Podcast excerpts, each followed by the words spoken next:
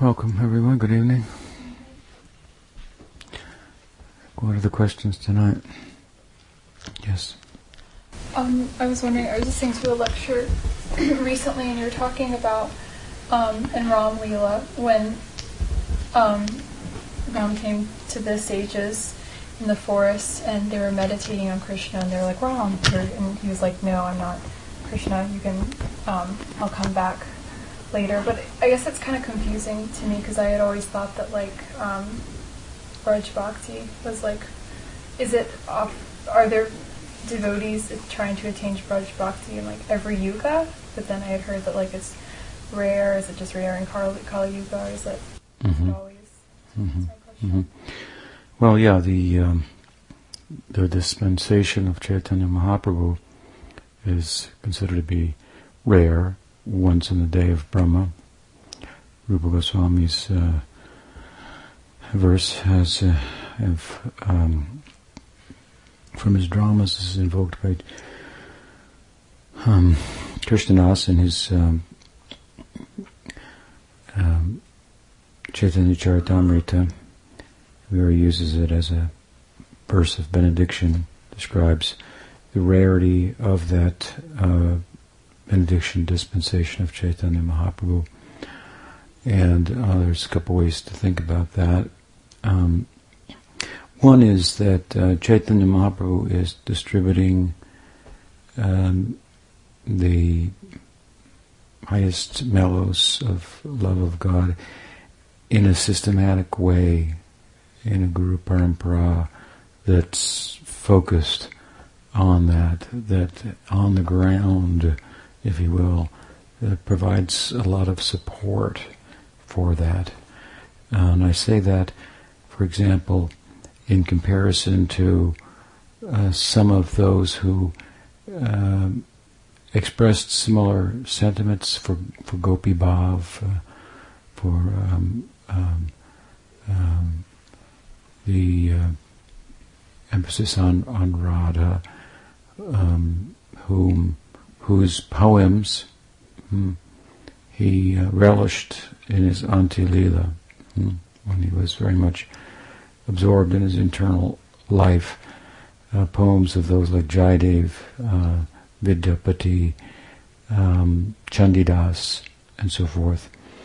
Um, so there's some idea there in those poems about corresponding with what he was about. Hmm. We find um, in, in Gita Govinda, for example, a famous story in which um, the author Jayadeva is writing, and and he gets this. He's writing the poem Gita Govinda, and um, and he's as he's envisioning it, he sees Krishna bowing to the feet of Radha. And he thinks, wait a minute, you know, Krishna is the Supreme Personality of God. Everybody bows to him. I must be crazy. Where am I going with this? And so he puts it down and he and he goes out for a breath of fresh air. And and um, it's an extended one apparently. And so he comes back and his wife is taking her dinner. He says, well, why are you taking dinner, you know, before me? And, you know, usually you cook and wait for me and so forth. She said, what are you talking about? You, you're, you ate a half an hour ago. Are you crazy? And, uh, and so he says, I must be, you know. He goes into his room and he's trying to figure out what happened, and he opens his book, and there he sees that his thoughts that he dared not write were written in. So the idea is that, he, that Krishna came and disguised himself as Jayadeva, ate dinner and went in and wrote and the line and then and then went out. Hmm. And so these are the kind of books that uh, that uh, he was writing, and that Mahaprabhu was um, verses from which were being supplied to him by Ramananda, by uh, Srup Damodar, to augment his, his moods and his really internal pursuit of entering into the ecstasy of uh, the Bhava of Radha. Um, but to understand those books, what's being said there, and so forth, is, is a whole other thing. So you have some some persons uh, that could be analogous in some ways to the Alvars and Ramanuja. Alvars were poets, mystics, they wrote and so forth. But Ramanuja came and systematized their theological insights and so forth into a theological system of Vedanta called Vishishtadvaita. Chaitanya Mahaprabhu didn't do that with works like that of Jayadeva, but he gave that work and empowered um, uh, those whom he gave it to to to do that. The Goswamis came out with their Gaudiya Vedanta, Achintya Bheda Bheda, and so forth. Um, so the comparison is apt in that sense, in that now you have with Chaitanya Mahaprabhu a sampradaya, a systematic approach to those ideals that are there in the scripture. They're not unknown. It isn't that Chaitanya Mahaprabhu made the ideas up. They're there if you look uh, deeply. Mm-hmm. And so, um, they, and and um, and you know how, how they're accessible to persons like Jayadeva or uh, Chandidas, or before them. Long before them, the sages of Dandakaranya, the uh, personified Upanishads, and so forth. Um, well, uh, it's said that the sages were chanting the Gopal mantra, so it's found in the Gopal Tapani Upanishad. So if you chant it, you're going to get that kind of uh, result. That idea is there. So again, these are core ideas that are in the texts, but the sampradaya of Chaitanya Mahaprabhu is bringing them out in great detail and giving support in so many ways for pursuing them in a systematic way. Um, and so um, you're going to find some examples like that, and the Goswamis in their writing, they draw on those examples from the from the Puranas describing the sages of Dandakaranya, the Upanishads, and so forth. Statements about them are made in the Bhagavatam, so they describe them as those who entered into into Gopi Bhav in groups, and there are those that come individually. So there were the groups of the sages, groups of the Upanishads personified, certain Upanishads personified uh, is the idea. Um, now, that said, besides the fact that what uh, Chaitanya Mahaprabhu was doing is giving a systematic and uh, system and support group for attaining Gopi Bhava. He's also, uh, through his uh, dispensation, making available a special kind of Gopi Bhava that was not available to those sages. Hmm. And that is the, you know, the, uh, the, uh, the, the extreme Radha Dasyam that uh, um, is uh, described, for example, in Chaitanya Charitamrita and the Ramanuja Sambhoga as the highest sadhya, the highest goal, and the, and the corresponding practice to attain it. It is the way in which one can come as close to experiencing what Krishna, as Chaitanya Mahaprabhu himself, desired to experience. You can't become Radha. Hmm? You could become a gopi. Hmm? But to become a, like the, like Rupa and Raghunath, become a handmaiden of Radha in a very special kind of Madhurya Rasa. Hmm? There's uh, Sambhoga and Tadbhava. Sambhoga means to be a gopi and have a romantic relationship with Krishna. Hmm. That's one thing. Uh, it's completely selfless, but that's a form of uh, of, of Gopi Bhav.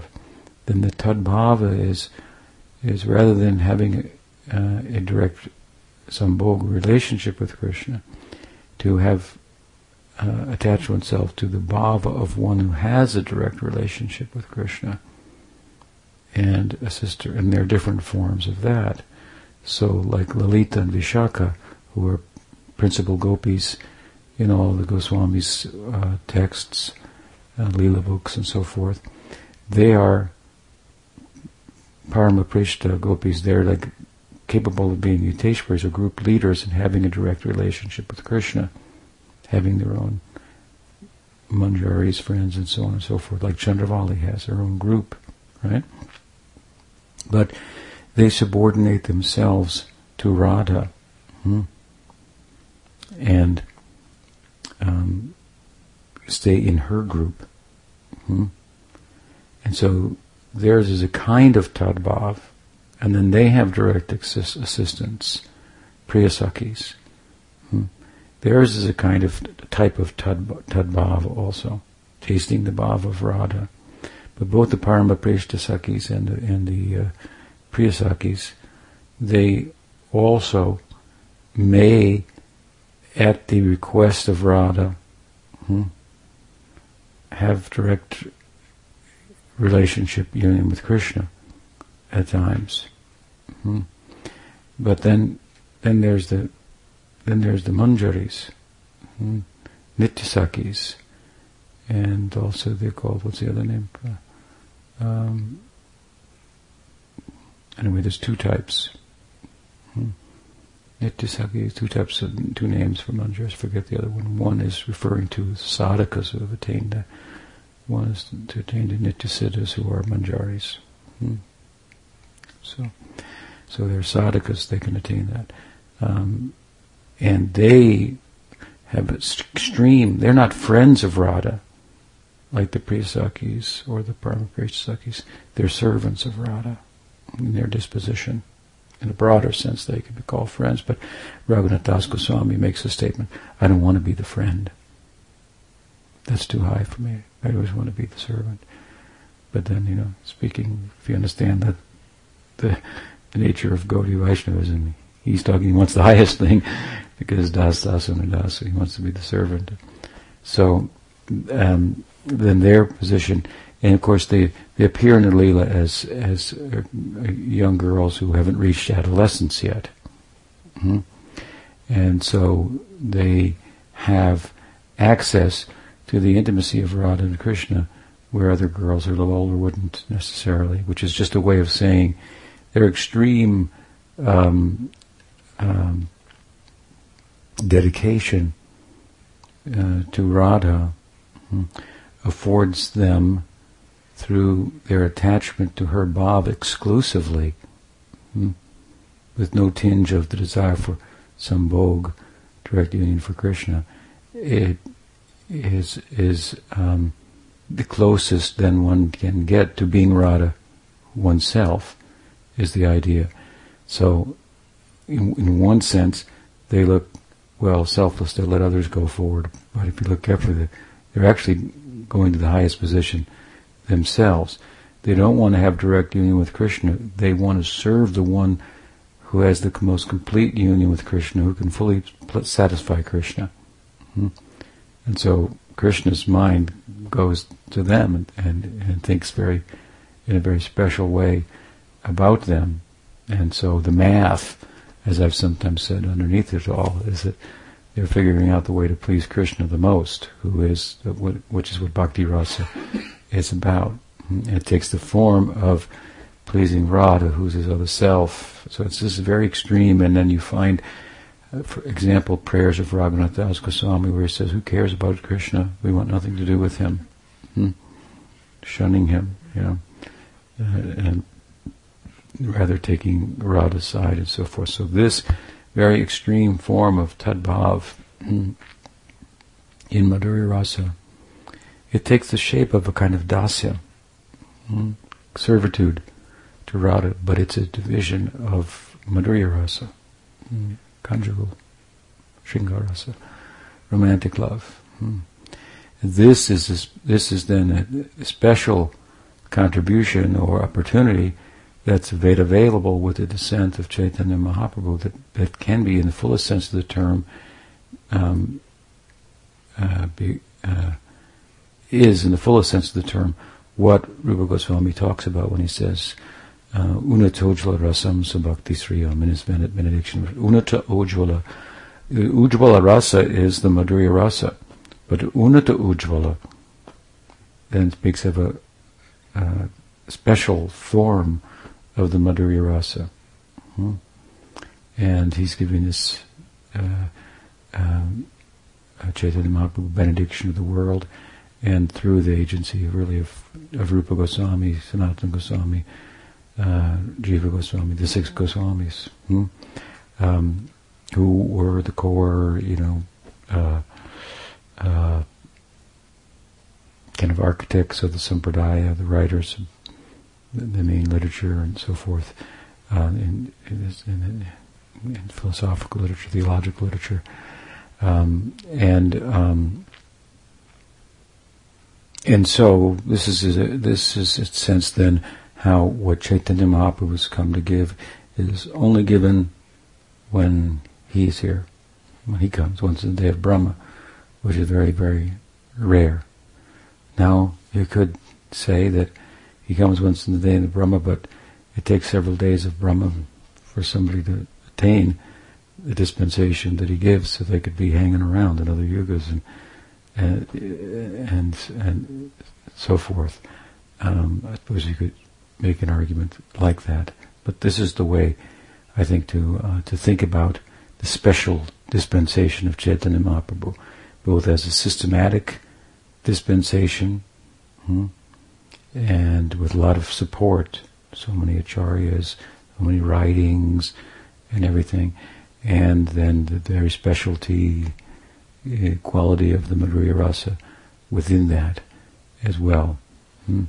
So, and it's said, it's thought that in Chaitanya Charitamrita, where Krishnadas Kaviraj describes uh, Chaitanya Mahaprabhu, and he sees the sand dune, and he sees it as Govardhan, and he runs after it, and he falls into a trance, and then he's brought out of his trance by the devotees. He said, I was there at Govardhan Hill.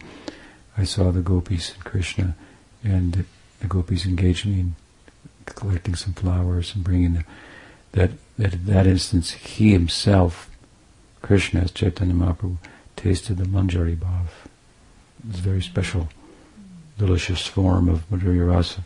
In that instance he tasted it himself. And so, again, you can't become Radha, you can't compete with Radha.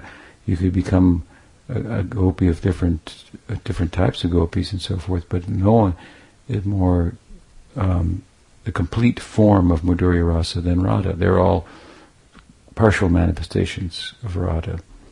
So to follow in their footsteps is one thing. To follow in the footsteps of Radha, you can't be here, but be her, but you can get so identified with her that um, it's said that. Um, Yeah, I, I believe in the first verse, I think it's the first verse of Raghunath Das Goswami's, uh, what is the book uh, I'm thinking of? No, that's uh, Narottam Thakur. Uh, yeah, it's, um, um, uh, he wrote on the bank of Radhakund, um, Vilap Kusumanjali. There, there's, uh, he's speaking about, writing about Manjari Bhav. He's having an experience, he's coming back, writing about it.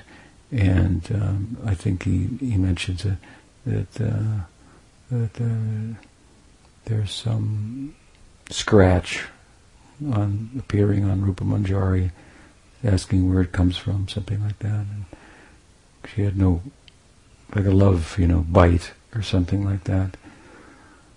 Um, and um, she had no contact with Krishna. So the implication is that Radha experienced it. She's so identified with Radha, like the stigmata, stigmaticus, stigmatica of the Catholics, where they get so absorbed in the Christ that some of them manifest this, the um, the um, holes, yeah, from the crucifixion. The uh, symptoms of the crucifixion, or some semblance of that. Hmm. Um, so they are so absorbed in Radha that that, that, that appears on their Swarup. So it's just an example, then, of the extreme form of uh, Radha Dasyam. Sometimes it's called the Manjari Bhav or Bhavulasa. Hmm. Very special.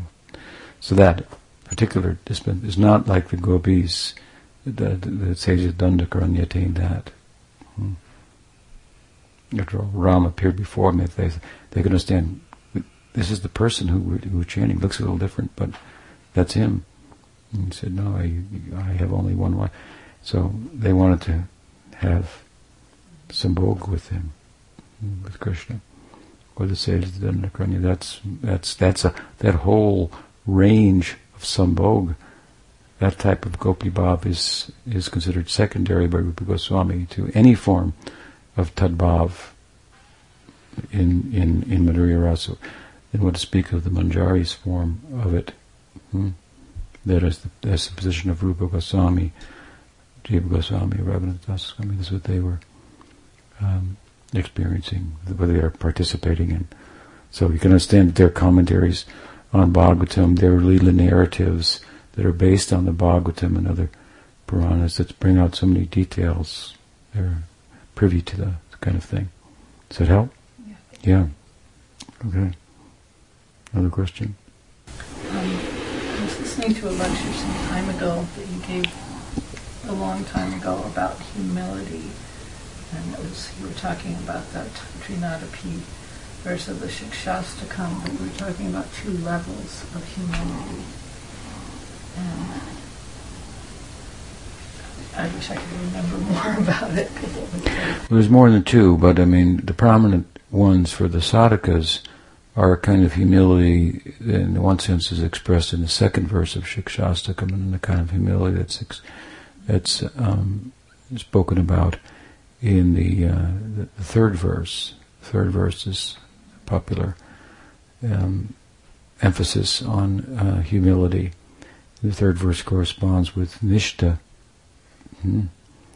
So it's uh, it's when you come experientially in proximity to the ideal, mm-hmm, then naturally there's this humility naturally awakens. But Mahaprabhu's second verse, where he says he, he expresses some type of lamentation, and it, it also can be seen as a kind of humility. He says.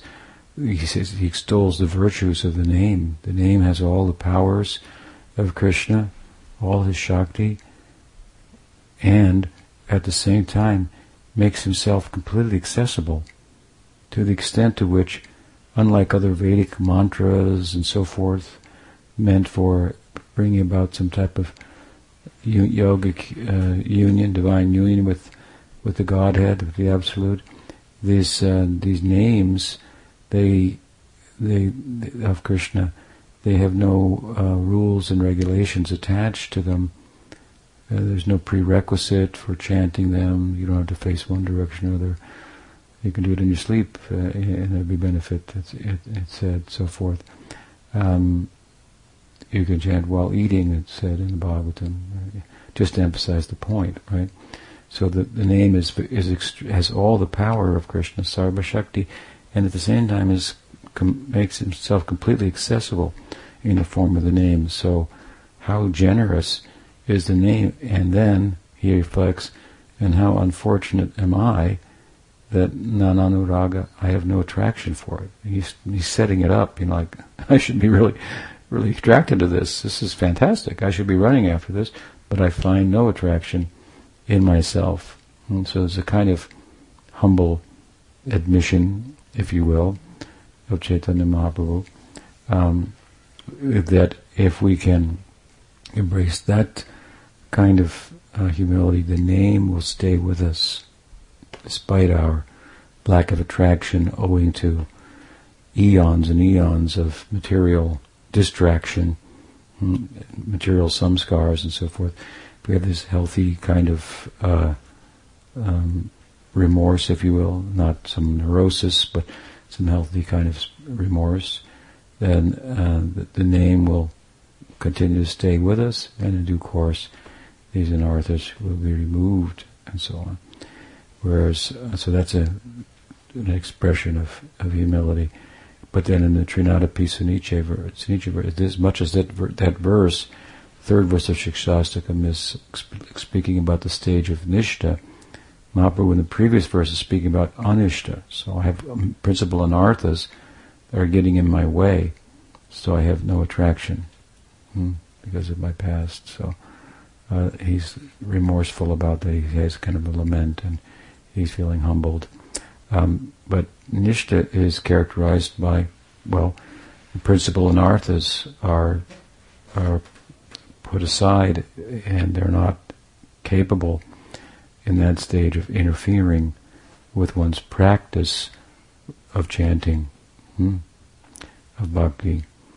And so, as a result of that, your your experience might be fleeting, and anishta is now con- is consistent, hmm? and um, so it's it's humbling in another way. Right? I'm in touch with this, and I'm feeling I'm close to that. I'm entering into a, a, a world that is uh, like I'm a new new bhakti here, in the, you know, in a in a world of bhakti. Hmm? I'm starting to get uh, some consistent uh, ex- experience of that, or something like that, um, and uh, and understand it, of course, intellectually as well, as uh, part of that. Um, and so, uh, I want to say that the re- the hum- humility that he's talking about, he kind of mandates it there. It's, at the same time, it's it's kind of part of real, of a realization hmm? that, that naturally humbles one. That's why it's difficult to just be more blade, humble than a blade of grass. You need some realization and, and, and experience of just how small you are, because I can tell you theoretically, or you can tell yourself that you're small, but when you experience how small you are, then it's, it's humbling. Hmm? And, and of course that, as much as Nishtha is, is about, in one sense, as I said, being theoretically informed, therefore the verse in the Bhagavatam that said to correspond with it, Nasta prayeshu badreshu nityam bhagavata sevaya bhagavatitam shlakir bhaktir bhavati naistiki. Naistiki means Nishtha, speaking about someone that's well schooled in the Bhagavat, hmm? has regularly heard the Bhagavat. Hmm? So, in, in one sense, it's a, it's a it's a it's a person whose practice is well informed, hmm? but the humility that arises at the same time is evidence that his well-informed practice has afforded him experience to know that what he or she knows is nothing, while everybody else thinks, boy, he knows a lot. Hmm. Just see, he knows the verses and so many things, but he knows. Huh? You don't know what what he is. Hmm? Siddhartha Maharaj used to say, unknown, unknowable. He's unknown and unknowable. The more you know about him, the more you know you don't know about him. He's like that, and he's like that, and and so forth. And, and it's like that. That's what's being said. Oh, that's what's being said, and so forth. So it's it's um, the experience is very humbling. Hmm? So that kind of humility. I mean, we we mandate it. Chaitanya Mahaprabhu mandate mandates it. He says, you know, that this is the decorum of the devotee, but it's hard to just adapt. So we can adapt the first kind of humility, if you will, and kind of lament in a healthy, not in a neurotic way, that, that geez, this is, a, this is a, such as the, this is the, the uh, extraordinary position of the name in terms of its power and its um, uh, grace. Mm-hmm. And, but, for a long time I've had been distracted over lifetimes, so I've got a, the, the repository of distractions, some scars that take me in different directions. So I'm, I'm, I'm unfortunate I can't fully take advantage, but I won't let go. Hmm? So with, with a little little, uh, this is the this is the uh, what Krishna says in the, in the Bhagavatam also about his devotees, that they may have material desires, they may get distracted, but they have a healthy remorse for that, and that's all that's required for to remedy the distractions that play themselves out. Hmm? Of course, if you have a healthy remorse, then it's, you know, obviously it's hard to keep keep doing that. Hmm? Um, so, um, uh, what he's basically saying is, what to do? Can't go anybody else and ask for, you know, forgiveness. It's, they've approached me. They, they've they've taken it to Ananya Bhakti. That means they're taken to me exclusively. Hmm? And they're imperfect in taking to me exclusively, but they're not seeking to perfect. They're taking shelter of me by taking shelter somewhere else. They're not that stupid. Hmm? That Alan, you know, there was the, the there was the story that Sridhar Maharaj told that he met one one fellow at one time who said to him that, oh, you're the follower of Chaitanya Mahaprabhu. Yes, his teaching is very high, but if we are really to do it properly, first we should follow the path of the Buddha and understand everything that the Buddha realized. Then we can follow the path of Shankar and everything that Shankar realized. And then so and so. And then when these, that's complete, then we can take up the, the pursuit of the Radha Dasyam of Ch- Chaitanya Mahaprabhu. And so Sridhar Maharaj said to him, that's very interesting, the way you put that. I like that, but uh, it's not what Chaitanya Mahaprabhu taught. So we don't do it like that. Is he taught that, yet it is very high, it's very exalted, it's, but I'm making it available. However imperfectly, however imperfect you are, you're perfect by embracing that ideal, however imperfectly. Now try to perfect your embrace of it, that you won't let go of it regardless of what happens, however you get distracted and so forth, and you don't have any idea because you're well informed that you can improve your capacity to take exclusive shelter of Krishna by taking shelter somewhere else, some other practice or something like that. No, no, don't do that. And and, and he says this. And he says this way, my devotees, you know, I, I take care of them. So there's there there is this learning curve of a Nishtha Bhajana Kriya where your practice is up and down and there are distractions and so forth. They should loom large for us. At the same time, they're they don't not that big in Krishna's eyes, but we shouldn't take it quite like that. That we that that, that becomes so it becomes an excuse for carrying on.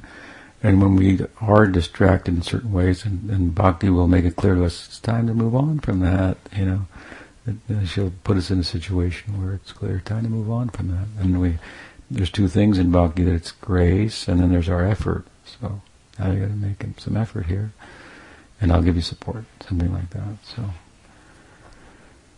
so that's, uh, then there's higher forms of humility as well, where in Bhagavatamrita, Sanatana Goswami equates the, the, the humility of the premikas hmm, with bhakti itself. Hmm. Humility fosters bhakti, and the bhakti fosters humility. So that's a higher ideal, not so much. Maybe you could say brought out in the Shikshastakam, in the last verse of Shikshastakam. Sounds very humble how Radha is speaking there. Hmm. But that's kind of, you know, otherwise humility is like separate from bhakti, and it's, uh, it's a quality that comes as a result of bhakti. Mm-hmm. But when bhakti becomes synonymous with humility, that's that's a higher end. Mm-hmm. Does that help? Yeah. yeah, I think that's what you're yeah. referring to, right? What else? Could you just say quickly, speaking of feeling small, how long is the day of Brahma again? It's big. The day of Brahma is, um, is uh, I think, a thousand of the yuga cycles. So the Kali Yuga is thought to be four hundred thirty-two thousand years, and then the Treta Yuga is eight hundred some thousand years, and then the Treta, then the the, the, the uh, I said Dwarpa, and then Treta Yuga is like one point two million years, and then the Satya Yuga is, I don't know, one point eight million years or something like that. So you put all those together, it's That's a Divya Yuga. That's that's one day of Brahma. I think that's like must be like four million three hundred sixty thousand years or something like that. One Divya Yuga. So that's one day of Brahma, and so is his night also. So it's that's a long time, um, and uh, and then he lives for a hundred years. So the life of Brahma is a long time, but the day of Brahma you asked about, right? Yeah. So the day of Brahma. So once in a once in a Divya Yuga. So, you know, in another sense, you could say, well, with, uh, the benediction is coming very rarely. Hmm. Um, but sometimes I say never before, because it's just like too far back to, you know, uh, to think, well, it came eight million, you know, three hundred eight billion, whatever, eight million three hundred sixty thousand years ago, you know. So, so no, something like that. Very. So the, and the emphasis is, of course, it's a rare opportunity, so take advantage of it now. Uh, these yuga cycles, these were, this is was, what this is about, and really in Hinduism is, is the mapping of time. They mapped time. Hmm? If that makes any sense to you.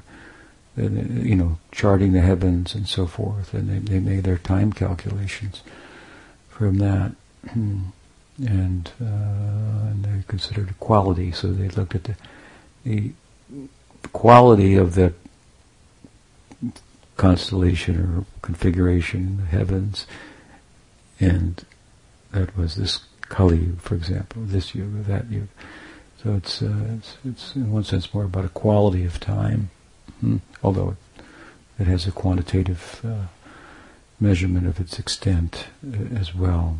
Okay, so anyway, um, yes. I've heard you a couple times tell the story of the devotee of Mahaprabhu who um, offended him somehow, so that Mahaprabhu said, "I don't want to see him." Yeah, Kal Krishnadas. Yeah, well, how did he offend Mahaprabhu? Well, I don't know if he offended Chaitanya Mahaprabhu per se, but in South India he got, uh, uh, he was Chaitanya Mahaprabhu's assistant, and he got distracted by some tribal people. I think I'm thinking of Mukunda. Yeah, Mukunda. Oh, a different one. Mukunda. Oh, okay. Um, Mukunda. Mukunda, um, I think um, Mukunda was like uh, um, ecumenically disposed and uh, frequented some type of... Um,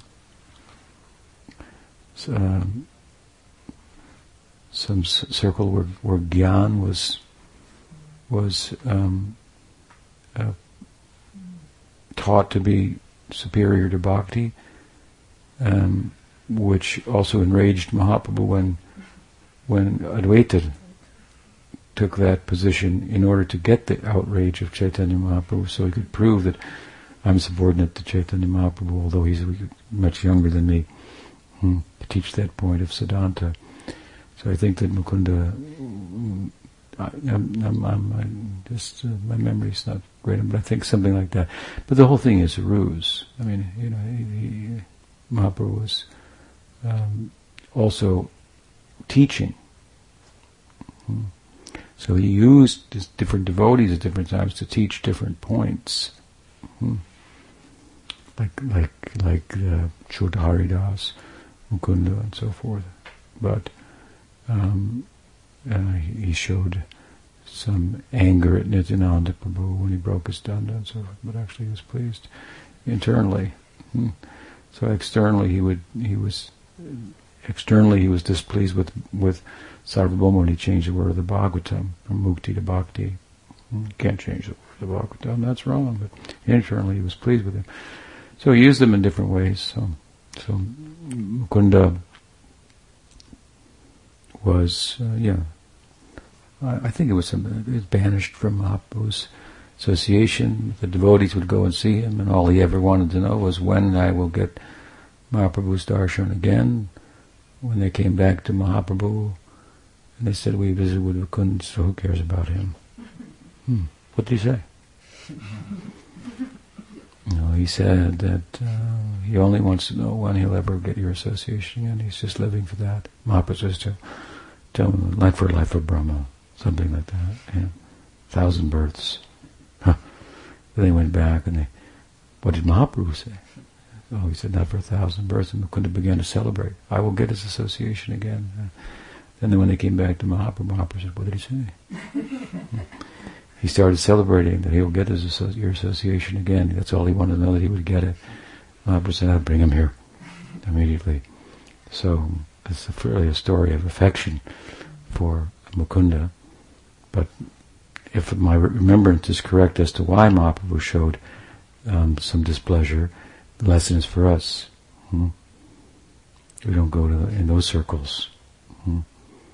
Um, sadhakas should stay in in, in, in, the, in the, the circle of of the culture of bhakti.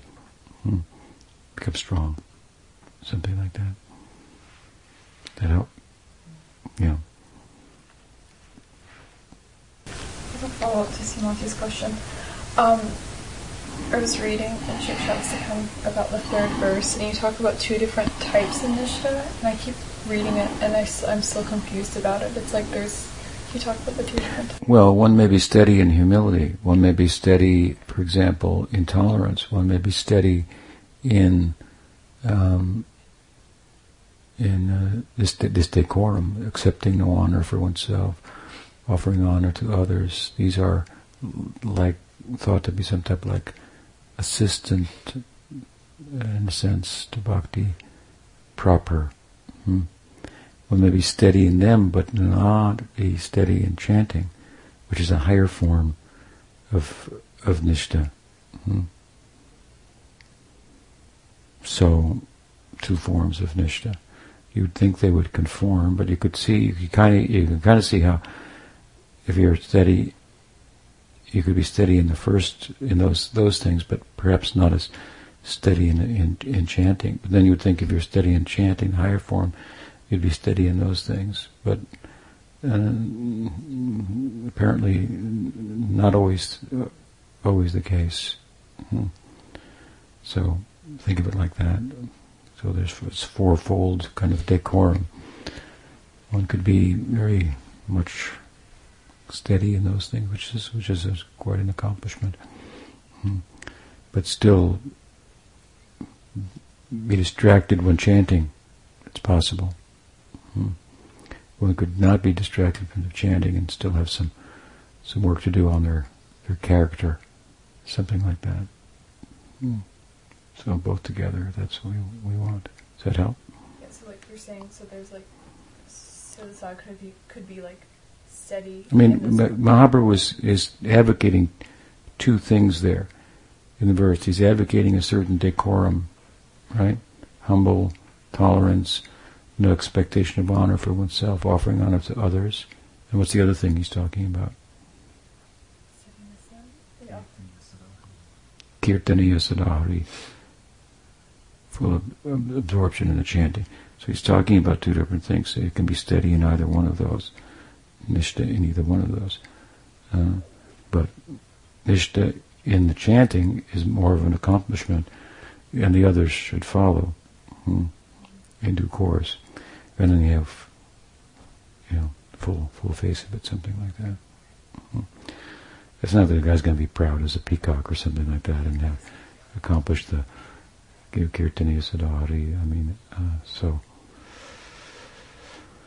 But that is, uh, you know, that is a unique uh, insight of um, Vishwanath Chakravarti Thakur. I think he uh, talks about that in his uh, Madhurya Kadambini. Mm-hmm. So, st- kind of like things steady and things related, to, directly related to bhakti and its culture, and then bhakti itself. Something like that. So, in this case, the way the humility and tolerance are talked about, they're related to bhakti. Hmm. So, you, you, the verse is asking you to cultivate them, and and in that, having embraced that decorum, to chant hmm, without to be fully engaged. And that means.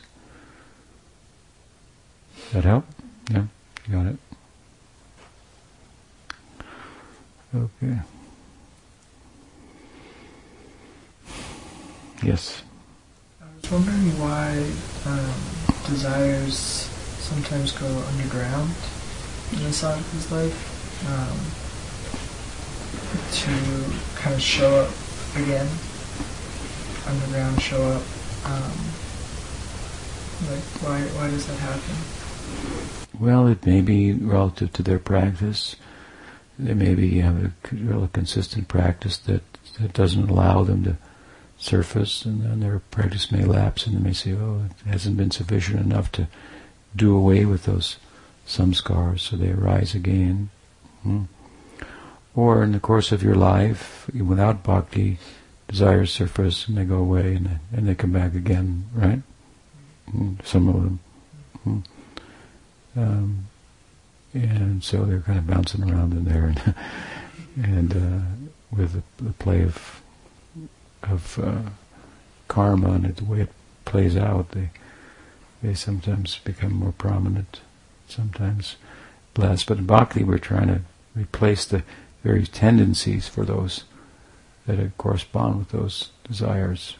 We'll just speak of the actions themselves, the te- or the desires themselves, the tendencies that give rise to the desires, that give rise to the action. Mm-hmm. And in one sense, we start with action that's different, what we call bhakti, mm-hmm.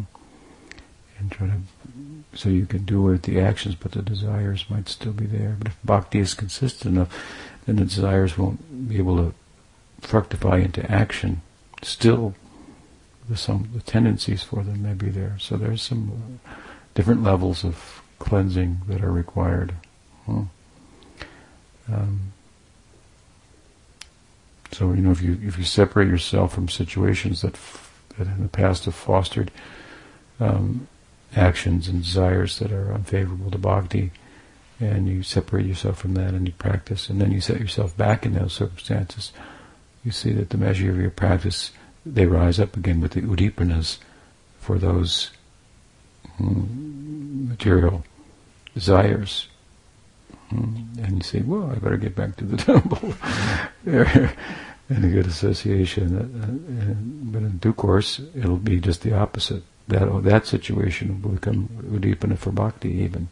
Mm, but that's that's uh, a lot of cleansing and, and, and more than cleansing just for that to occur.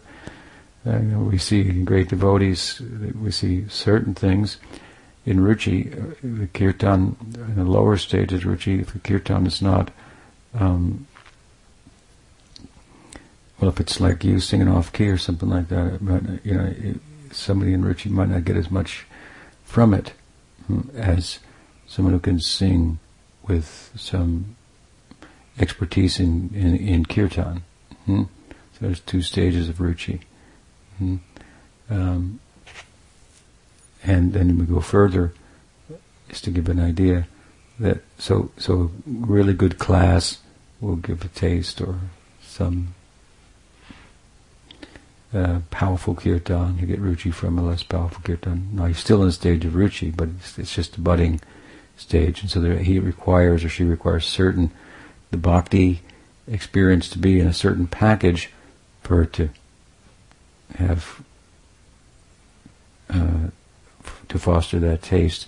If the package is not quite right, it's still on the higher stage of ruchi, even if it's packaged wrong, you know, he or she is experiencing. So we go up the ladder further, even let's say to bhava bhakti, the next stage altogether of, of bhakti, um, uh, next platform of bhakti, then something is going to remind, serve as an udipana. There are there are udipanas, you know, an udipana is like, you know, to uh, to re, to remember, you know, the flute of Krishna, and and you can take him in a certain direction.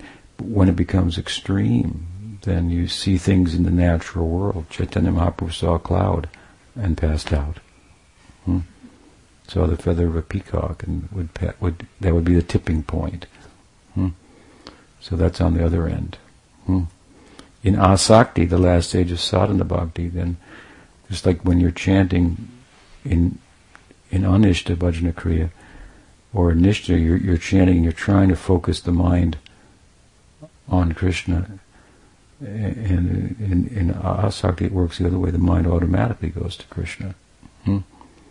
So these are kind of two ends of the, sp- of the spectrum of of um, within within sadhana bhakti. So take some time. Mm-hmm. So that's one reason for the, you know, they seem to be gone and they come back, something like that. They're they're pretty tenacious and they've been with you around, you know, for for, for a long time. You cultivate it, it's, and they've been, you know, it's just like if you have, um, you know, if you think of like a like a stone in which there's, you know, engraving on it, hmm? and then you're pouring water on it. Hmm? That's how deep the samskars are. Water made the Grand Canyon, so I mean it's pretty powerful, but it could take a little time. uh, but they say drops of water wither away the stone, right? What's more powerful, water or stone? It looks like the stone, but it, I mean, the water is way more powerful than a stone. Stones cannot change the composition of water, but water can change the composition of stones. But with the addition of a little time, that's all. Hmm? So it may take a little time. And what's a little time? It's only a day for Brahma, eight million. Right? So you, you know, you have to, relative worlds. You have to, you know, look at a different perspective. I mean, that happens to you also. It will. You're pretty young, but now, but when you get when you're younger, you know, uh, there's a big difference between twenty and twenty-three. Whoa, and twenty-eight. Like whoa, I'm like. So, really getting up there, you know. I'm really thinking differently, but it's not much difference between fifty and fifty-five. It's like, you know, okay, I've arrived. You know, the, di- the difference is is much smaller. The perspective. So you know, older people can can like plan ahead. Younger people got to have it now. You know, so they can't got to wait a year. Yeah, you got to wait. Yeah, you got to go to school for four years. You know, or they go in the military for two years. It's an investment. That to harness their youth and, you know, focus it, and the whole world is, seems to be offering itself opportunities uh, to you, and, and so on.